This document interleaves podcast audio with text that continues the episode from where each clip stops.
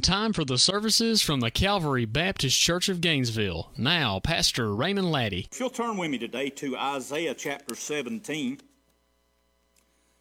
Isaiah chapter 17. I want to show you some relevant things that are going on and how relevant they are. Now, if you want to do some reading, and most of you know this probably better than I do, if you want to do some reading that'll help you understand what's going on in the Middle East, because the hot topic now is Israel. Israel, Hamas, Hezbollah, Iran, keywords. It's almost like Ukraine and Russia have been forgotten, but it's all related. It's all related. Uh, but I want to focus on Israel today. But if you want to do some reading, I want you to read Psalms 83, if you want to write this down. Psalms 83. Ezekiel 37, 38, and 39. We're going to look at Isaiah 17 today. You can look at Zechariah is a good one in the Old Testament about Israel. We may look at that some here in just a moment. And Matthew 24, among others, those are the, the, the high ones that I would hit if you want to read and kind of connect the dots of what you see going out there too, on out there too. But we're going to look at Isaiah 17 today because of a prophecy that we see that has unfolded and will continue to unfold here. And the whole reason that we look at this is because these, again, are, are, are time markers for us as Christians. These are reminders to us that the coming of Jesus, the rapture, as it's to me more appropriately called, is very soon. We don't know when. We don't know when, but we know that it's very soon. Now, if you look at uh, Isaiah chapter 17, this says the burden of Damascus. I'm reading from uh, my Scofield edition King James Version today with a red letter concordance, a good Bible to look at, among others. The burden of Damascus, because I, I look at my phone, I look at my phone all the time. I mean, we always have done that, but I'm not looking at my Facebook anymore or any of that stuff. I'm looking at the Jerusalem Post. I'm looking at Haaretz news service in Israel, which they're more left leaning. Uh, and there was a good one called Debka File that was even better, but the founder passed away, so they're not doing that anymore, is my understanding, because it's unfolding that quickly. It's unfolding that quickly. So, just a day or two ago, the uh, Israelis sent a message to Hezbollah. They're about they're, they're, they're right at Gaza now. They're about to go into Gaza with an unbelievable force. The Israeli Air Force said that they're paving the way for their ground troops, which is usually what siege warfare is. They, they uh, weaken things, they plan their routes in, they're going to come in from three fronts. Well, the proxies of Iran, all led by the Prince of Persia, which is the spiritual being that is leading the, uh, against God's people, all these wars and all these uh, problems, said that their hands upon the trigger that their hand is upon the trigger if Israel invades Gaza, which is what they're going to do. Now, they they bluff a lot and they talk a lot, but they're very serious. Iran is much different than dealing with China or Russia. Iran is basically led more by Russia than we realize. Russia's got a pact with them. That goes to the Gog and Magog war, which you'll read about in thir- Ezekiel 37, 38, and 39. There's actually two Gog Magog wars, one early and one later on toward uh, Armageddon.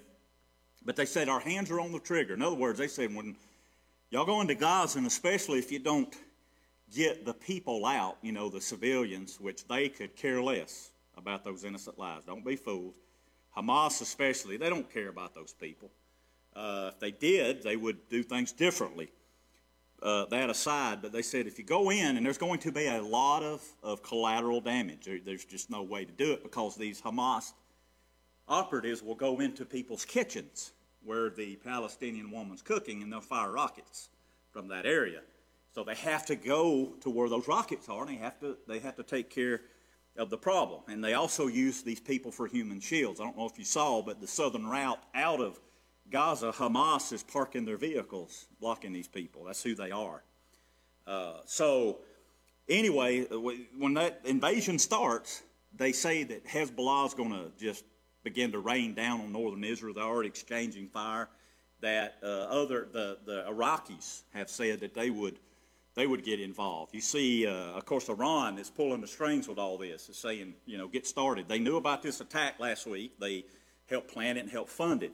By the way, we gave them $6 million, uh, or a billion, I think it was, our president did. And they're trying to freeze it now. But uh, in some ways, they, we funded them to do that. You might say the liberal side of things. But that aside, uh, Israel sent a message through France to Hezbollah that if they attacked them, you know, severely on, in the north, that they would destroy Damascus. They're already bombing in Aleppo. They're bombing airports, runways, so that the Iranians can't fly in fighters and weapons and uh, supplies.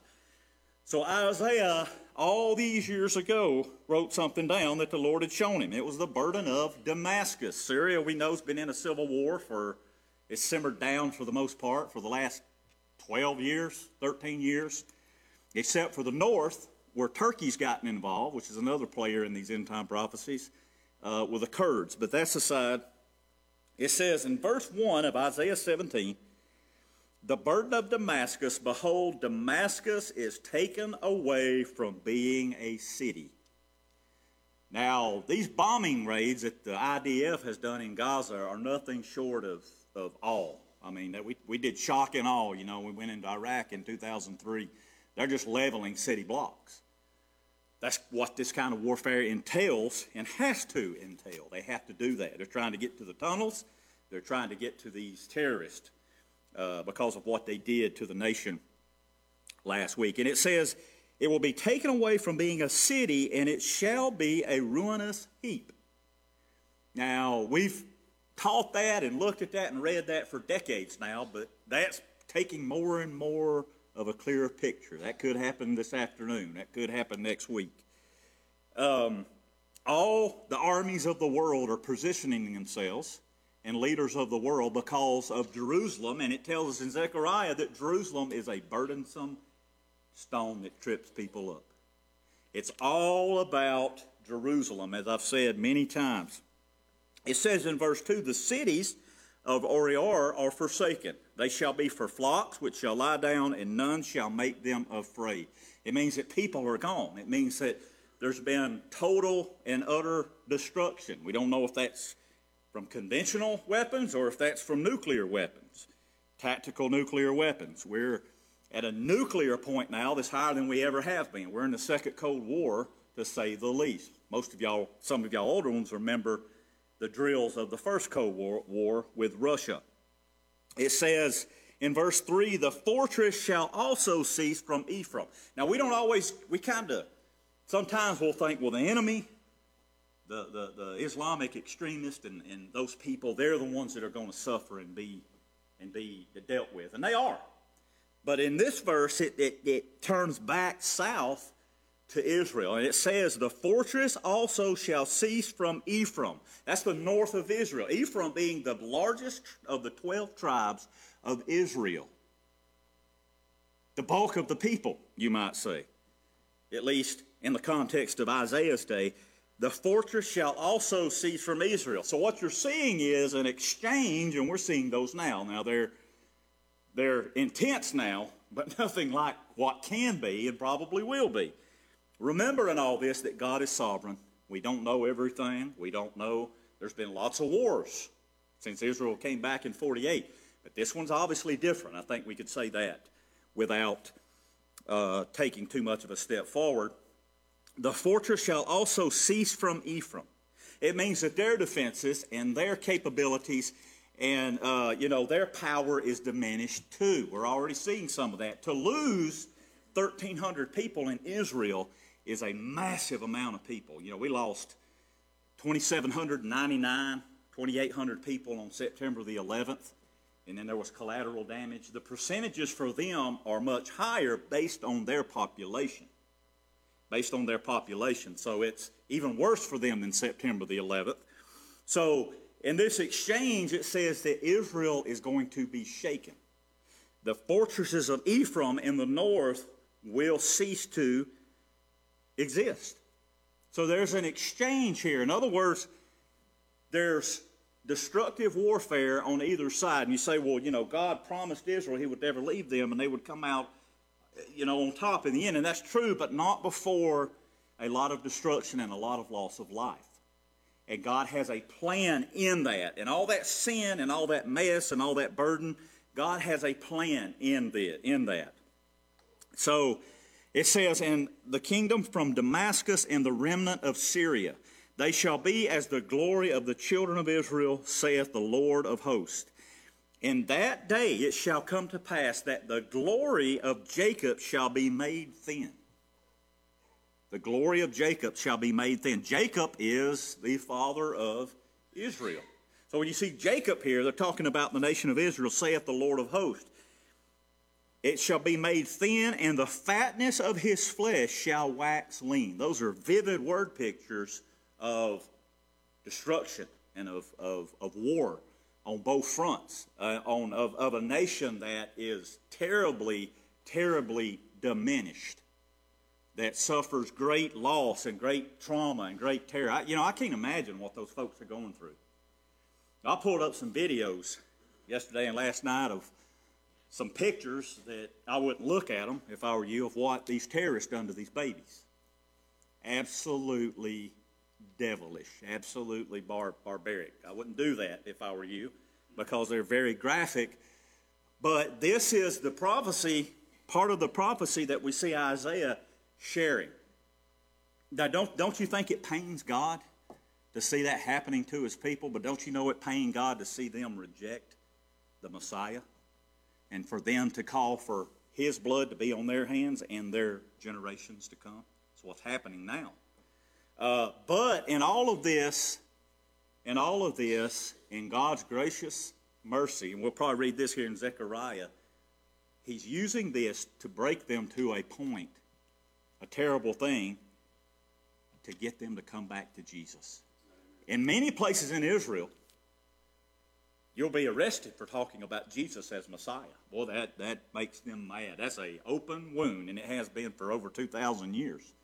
And that's why they're suffering there. You know, Jesus looked out at Jerusalem when he was headed to the cross, and it's a little bit different context, but said, If only I could have gathered you under my wing like a, like a hen gathers the brood under her wing. And he's saying, You by and large have rejected me. You by and large have rejected me. And, the, and there's, there's, there's things, if you reject God and God's way and God's law, there are terrible consequences for that.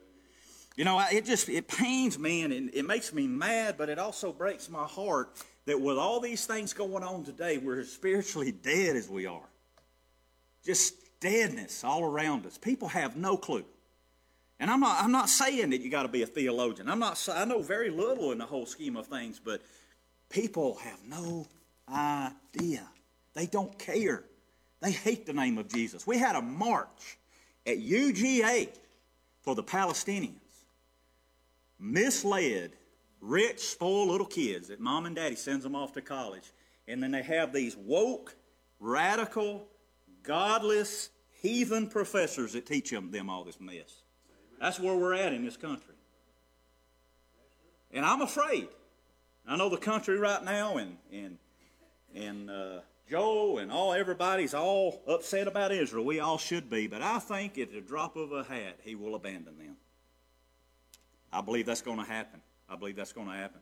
I believe when the pictures start coming out of Gaza for what they've got to do to totally, completely destroy Hamas, and they're probably going to have to do that to Hezbollah too, which are stronger, probably has more munitions at their disposal. That you know the UN's already turned on them and said, you know, uh, you know what you're doing in, in, in Gaza, and they're like, did you see what they did in the south of Israel? The UN is an evil organization. They should never be based in New York, but that's a different. Uh, but what I'm trying to say is, is that God, in His love and His grace and His mercy, and He has it. We saw that young man who was one of these fighters that Jesus appeared to, and he, he says, "I'm the way and the truth and the life." However, there are many that hate the name of Christ and want to kill His followers. But these things must happen for the people of Israel to believe for the people of Israel to believe. It says, The glory of Jacob shall be made thin, and the fatness of his flesh shall be lean. And it shall be as when the harvestman gathers the corn and reaps the ears with his arm. And it shall be as he that gathereth ears in the valley of Rephaim. It is the loss of life, it is the casualty numbers, it is the, the, the best and the brightest of Israel that have died.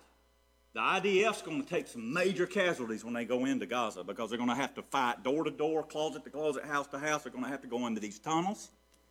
And the Vietnam vets that were tunnel rats tell them, talk about what a horrible thing that is. It says they will be harvested like corn, reapeth the ears with his arm, and it shall be he that like he that gathers the ears in the valley of Rephaim, yet gleaning grapes shall be left in it. Israel, although they're going to suffer and they're going to completely lose almost everything, yet there will be a remnant. This past a few weeks ago, I don't know if you noticed, there was a miraculous muscadine crop this year. Anybody enjoy them muscadines? You, mess, you messed out on the Lord's grape. I call it the Lord's grape because that stuff is, man, them things are good. I found some that were fermented laying on the ground.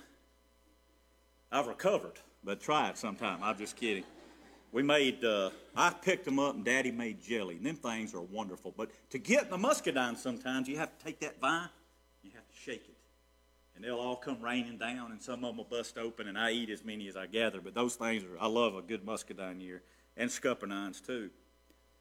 But it's going to be like that, that Israel is going to be shaken to the point that her, many of her best and brightest people and resources, military capabilities are going to be harvested by the enemy.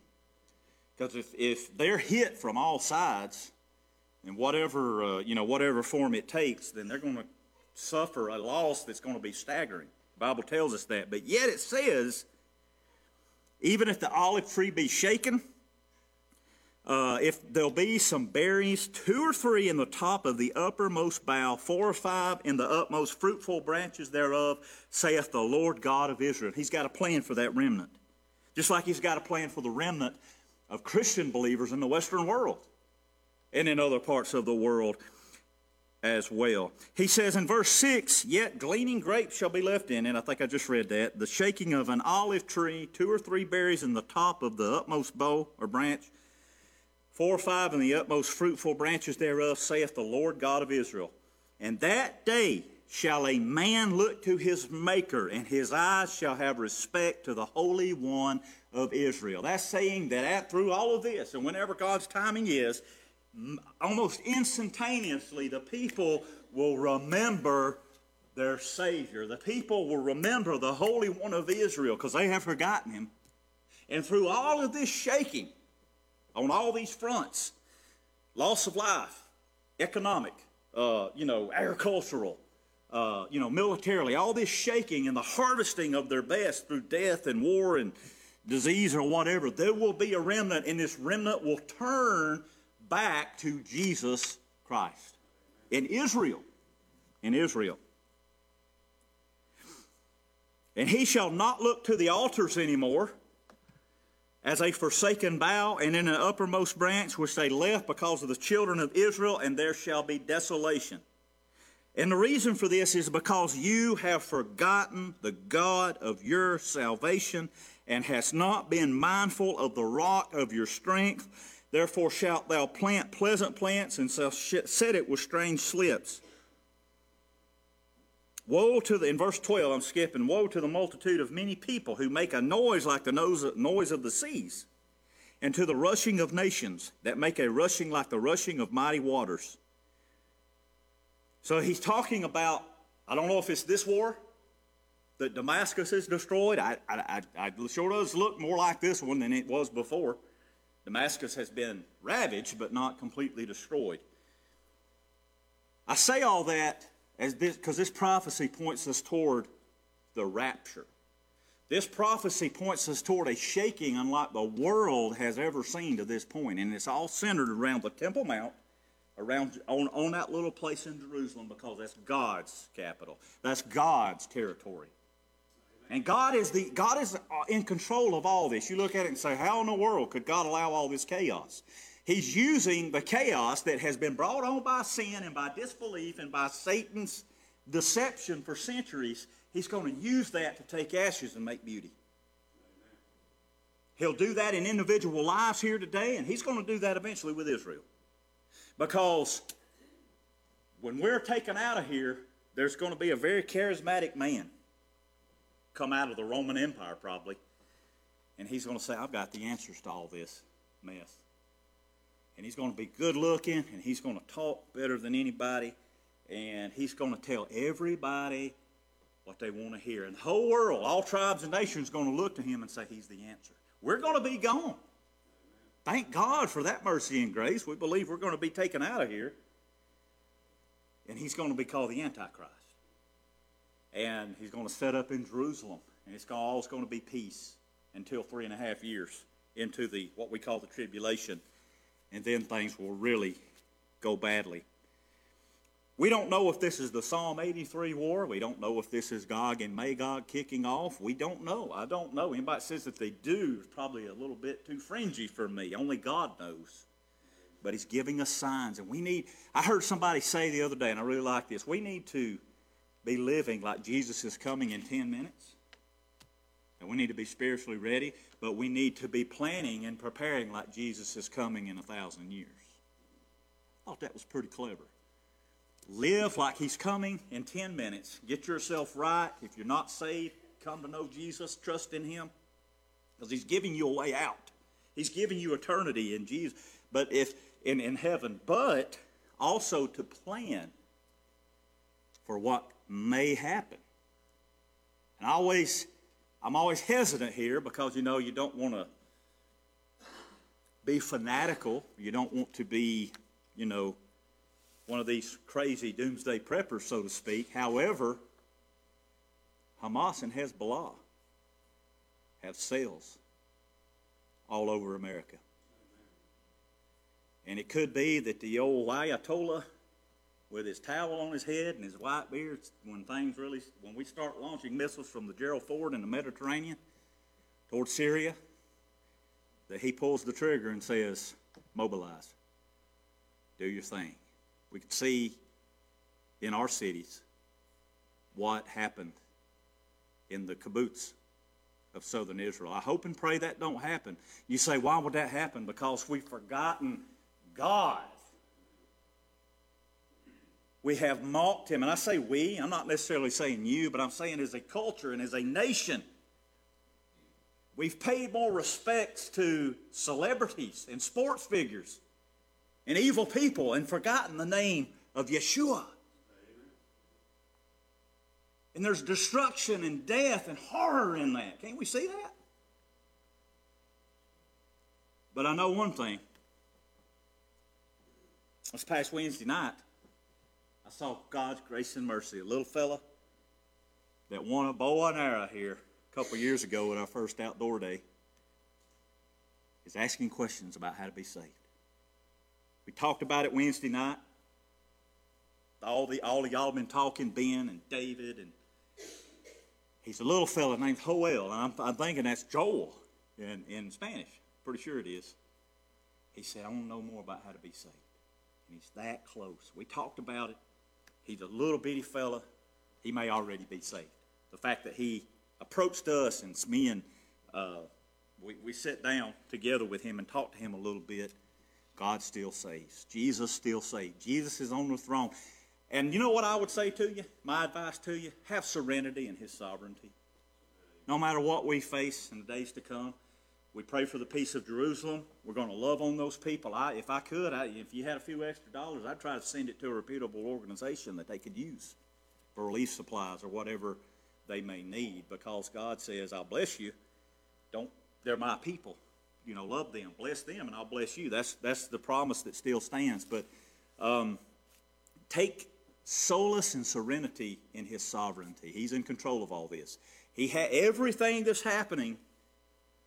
It's like a heavenly. It, let, let me put it to you like this. I always see it as a spiritual chess match between the evil and the good. Well, let me put the good. Yeah, the right, the good, and the evil, the left. You might say it's like a spiritual chess match. And, and Satan says, King me. You know, he jumps and destroys and knocks the pawns out of the way. And I don't understand chess. I'm not smart enough, not even good at checkers. But he says, King me, which is what he wants, right? He says, King me. That's what he wants.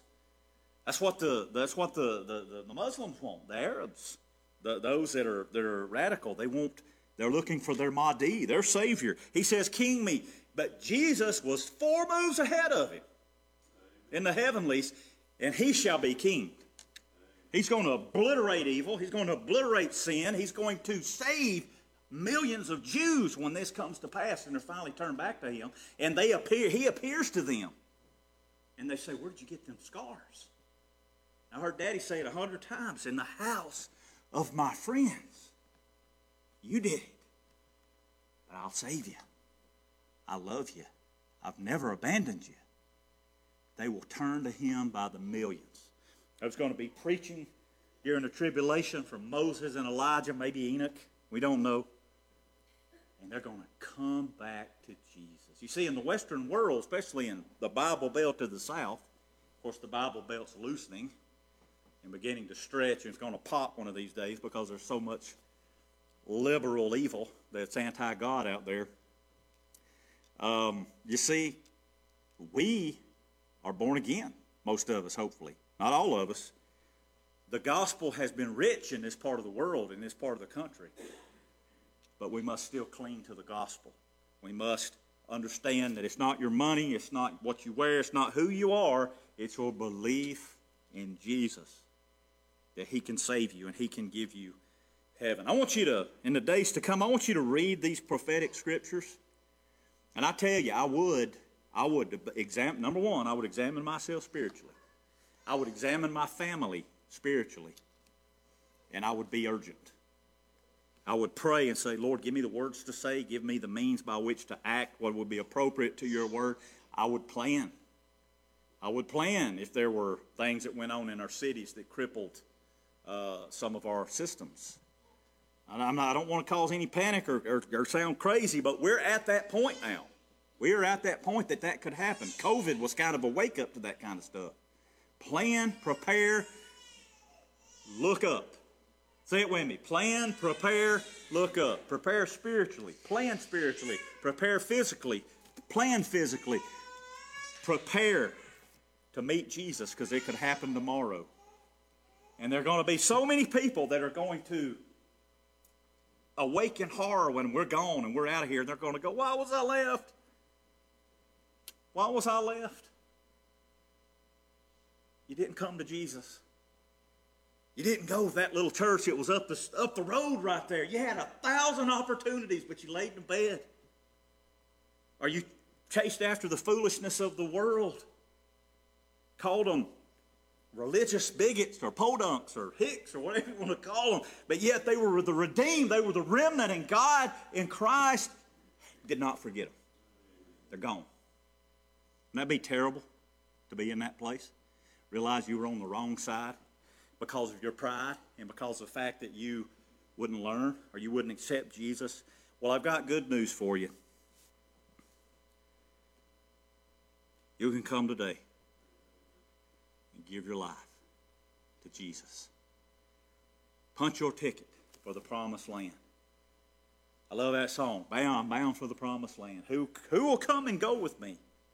I'm bound for the promised land. I'm thankful that God had saved a sinner like me.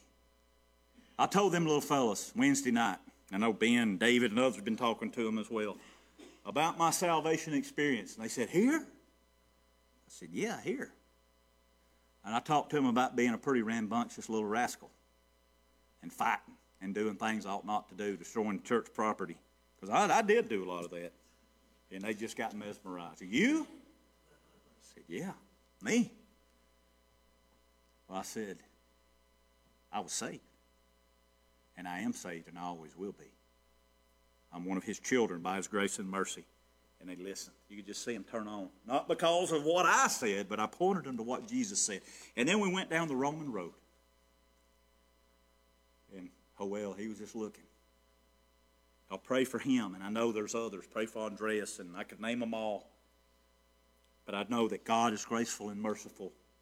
We can take serenity in his sovereignty with all these things going on. Thank you so much for listening to the services from Calvary Baptist Church. To hear more of this sermon or other past services, please visit our website, calvarybcgainesville.org. 97.5 Glory FM, your family radio station in North Georgia. Welcome to the New Bridge broadcast.